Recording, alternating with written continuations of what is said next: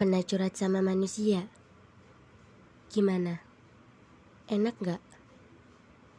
Iya sih emang enak Tapi yang enak ya pakai banget tuh Curhat ke Allah Karena sedekat apa pun kita dengan manusia Mereka tidak akan pernah tahu isi hati kita yang sebenarnya Sedangkan Allah Walaupun hanya ada air mata yang mengalir Dan tanpa berbicara sepatah kata pun dia sangat mengerti kondisi kita saat itu.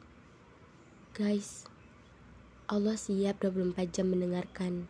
Setiap saat, kamu bebas mengatuk pintunya. Kehidupan ini kan milik Allah. Jadi, kalau ada masalah, lapornya ke yang punya kehidupan gak sih? Yakin deh, setelah kamu cerita kepadanya, Allah pasti kasih jalan untuk keluar dari sebuah masalah. Semangat!